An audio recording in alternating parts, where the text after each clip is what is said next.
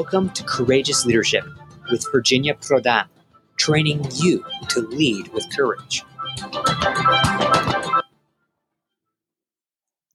Good morning, everyone. We are so happy you are here.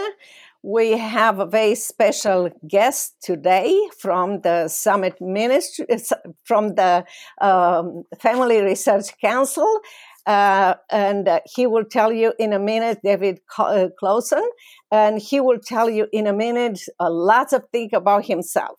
I want just to tell you that uh, Family Research Council and David are very precious to me. Family Research Council um, had, in fact, done the opening of my book, Saving My Assassin. And uh, from that uh, moment on, they invited me to speak at Value Voter Summit uh, in 2019 and 2020. And I got to know David, and I am so fascinated about his courageous leadership. And I invited him today to be with us. Would you please introduce yourself, David?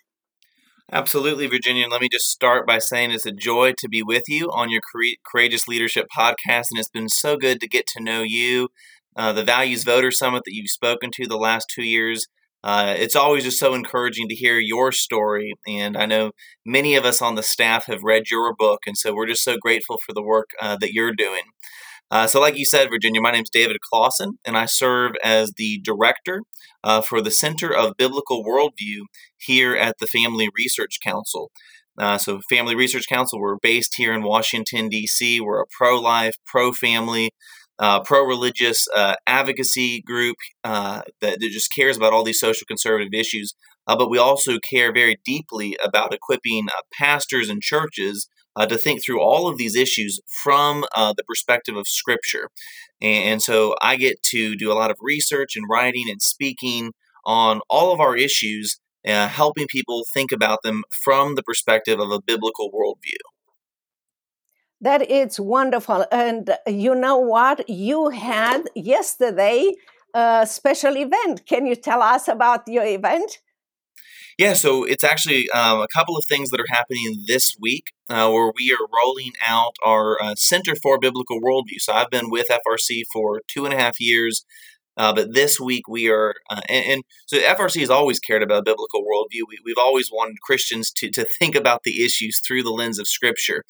Uh, but we are really trying to uh, really key in on, and focus on that. So this week we are launching our Center for uh, Biblical Worldview that's going to help uh, pastors and Christians think about our issues. And, and, and Virginia, this is so needed. Uh, George Barna uh, did a survey a few months ago that showed that only six percent of Americans have what you could be called a have what you could call a biblical worldview.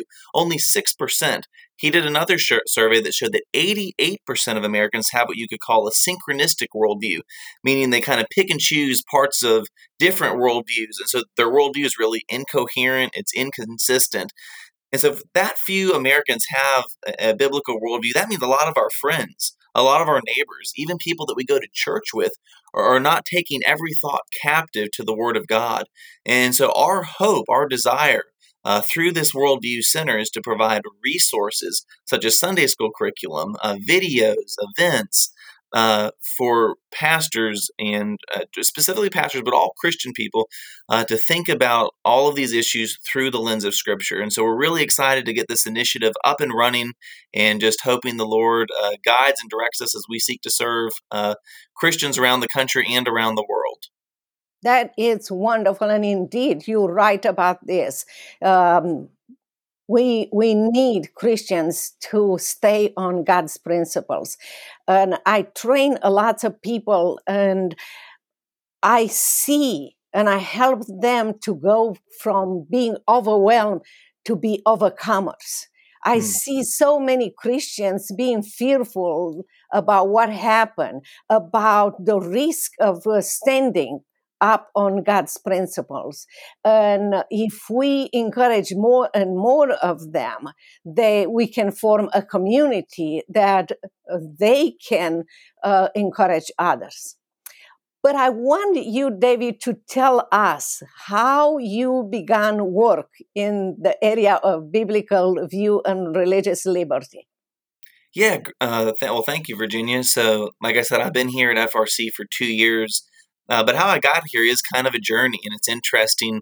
I think this is probably the case with anyone who walks with the Lord. Um, you know, He leads you through things and gives you experiences, and that all lead up to where to where you're serving Him today. So, for for me, uh, I went to the University of Central Florida for college and uh, did a political science degree just because I, I like politics. I thought it was fun. Um, I also volunteered and then worked on some campaigns and during the 20 or uh, 2012 presidential election. But I was also really involved in ministry, so I was a, a youth pastor. Uh, worked uh, in middle school and high school ministry, uh, as well as doing campus ministry. And so by the time I was done with college, I had some political experience, I had ministry experience, and then I felt the Lord leading me to seminary. No one in my family had ever gone to seminary. I didn't really even know what a seminary was uh, but felt the Lord calling me to get a theological education. I didn't necessarily feel called to be the, the guy that preached every Sunday in a church, but I, I wanted to know the Lord. I wanted to know His Word. Uh, so I went to Southern Seminary in Louisville, Kentucky, and I, I did a Master of Divinity, so an MDiv degree. So that's classes in New Testament, Old Testament, preaching, Hebrew, Greek, church history, systematic theology.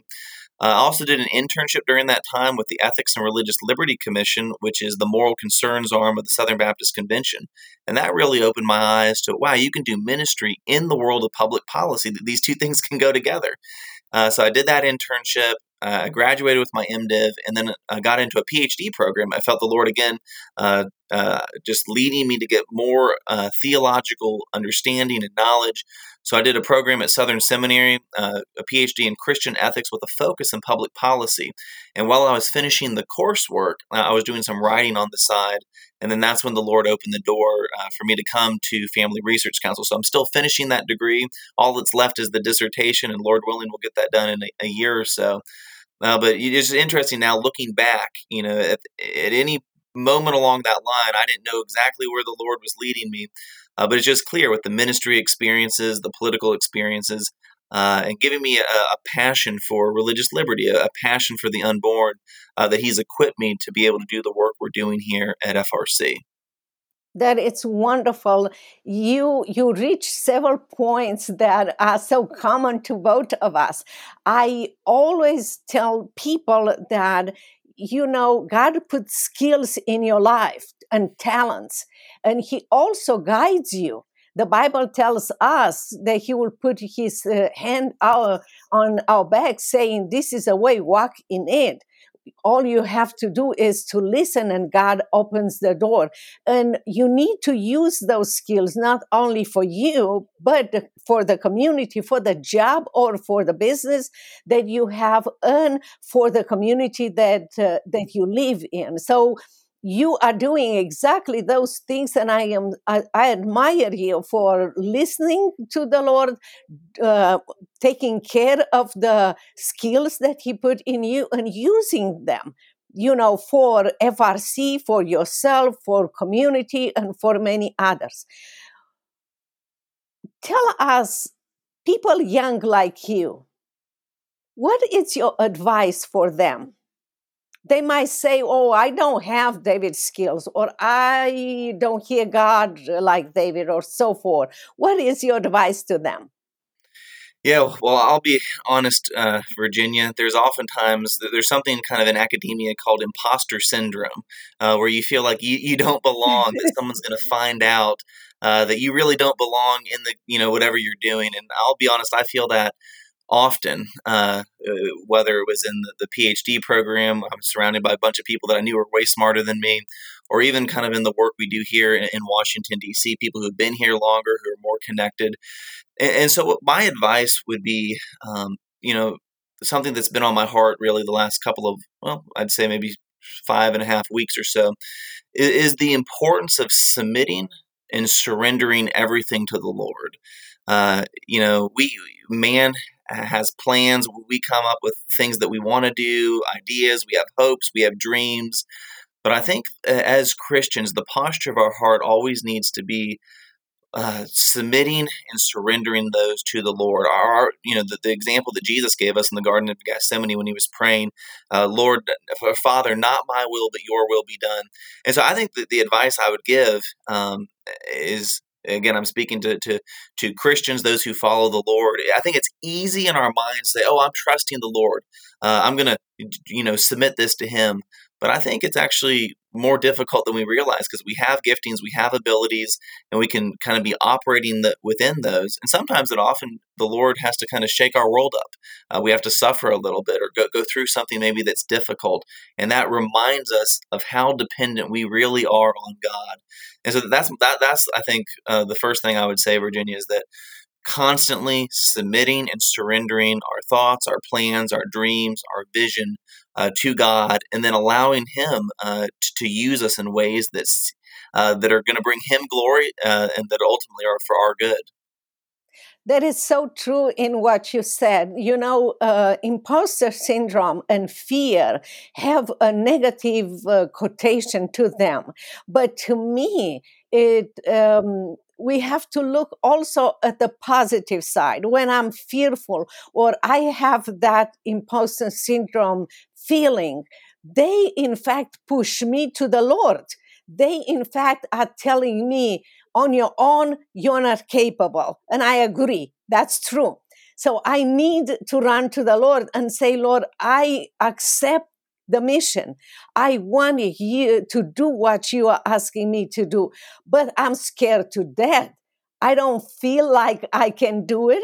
And I feel like I hear the Lord saying, I can do it through you. That's all that God needs. Many times in my speech, in my book, I say to people, I was and I am a tool in God's hands. That's all what God needs. And you are a tool by what you explain to us and encourage young people be a tool in God's hands and watch God. Of course, you have to check yourself all the time. I am doing that. I don't know if everybody is doing that mistake, but sometimes I feel like I give it to the Lord, and the next minute I find it in my hands again, and I have to give it to the Lord again. So it's a process.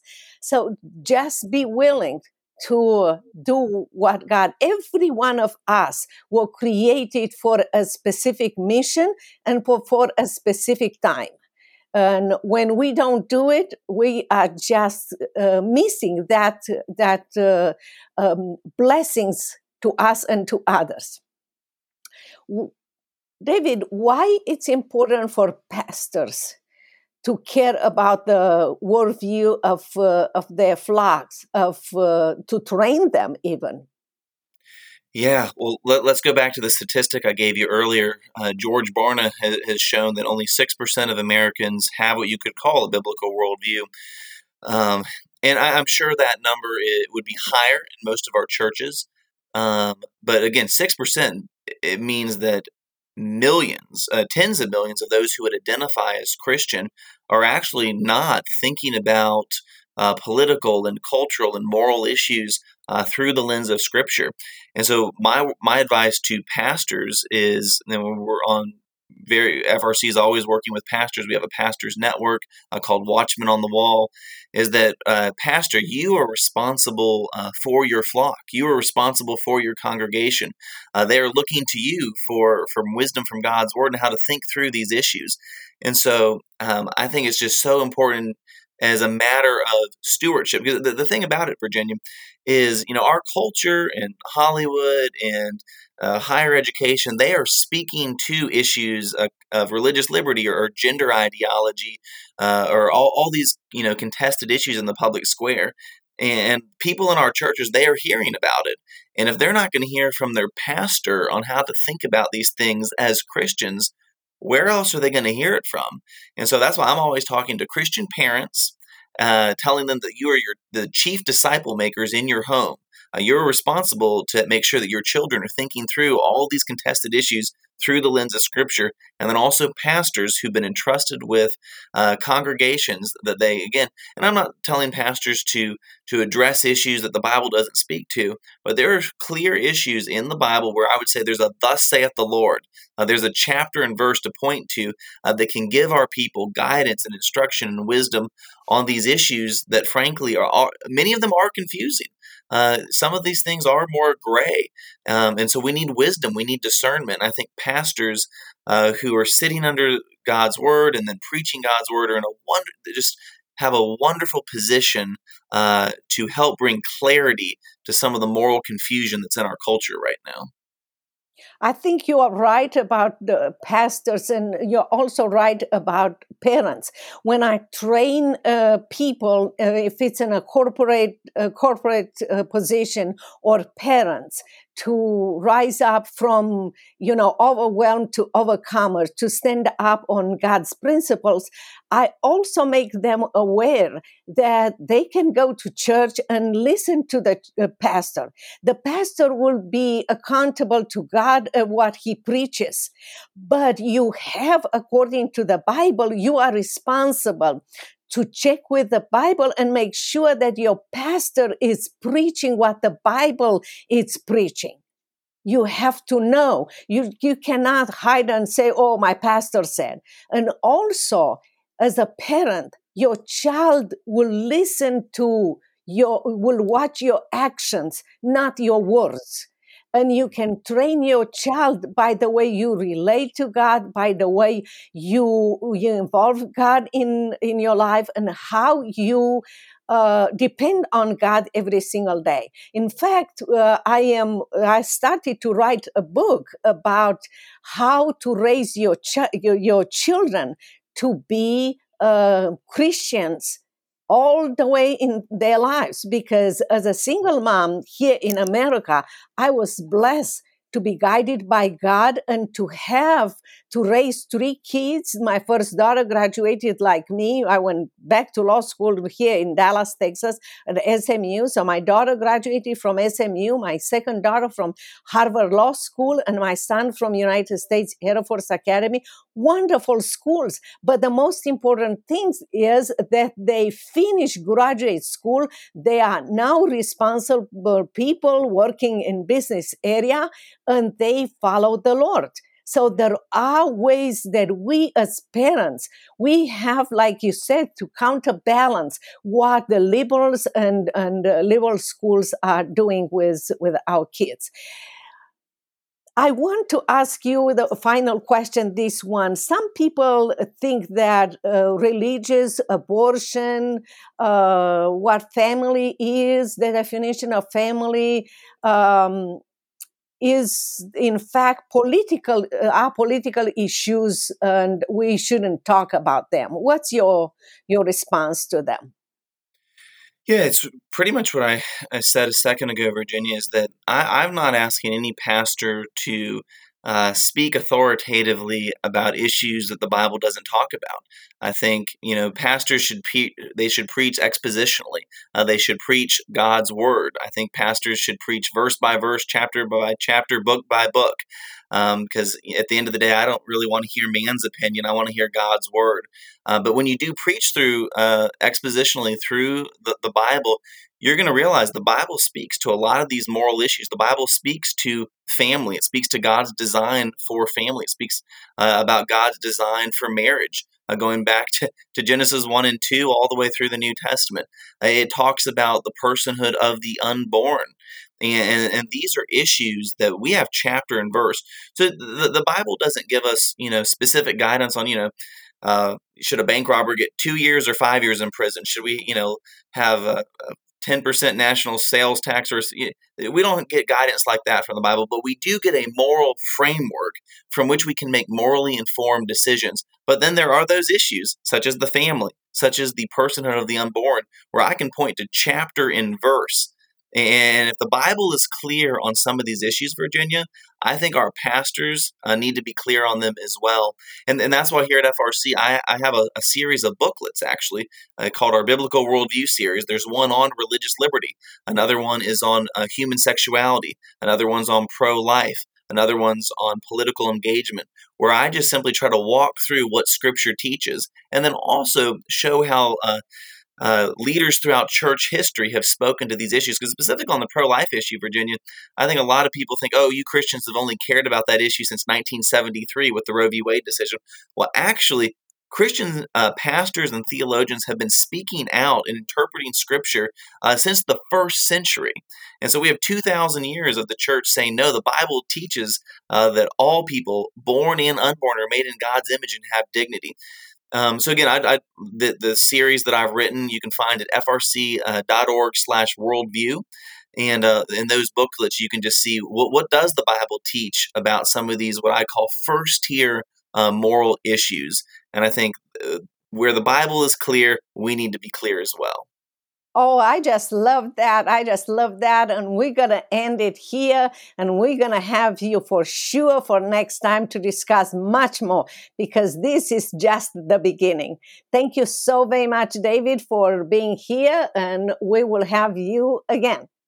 Looking forward to it. Thanks for having me on, Virginia.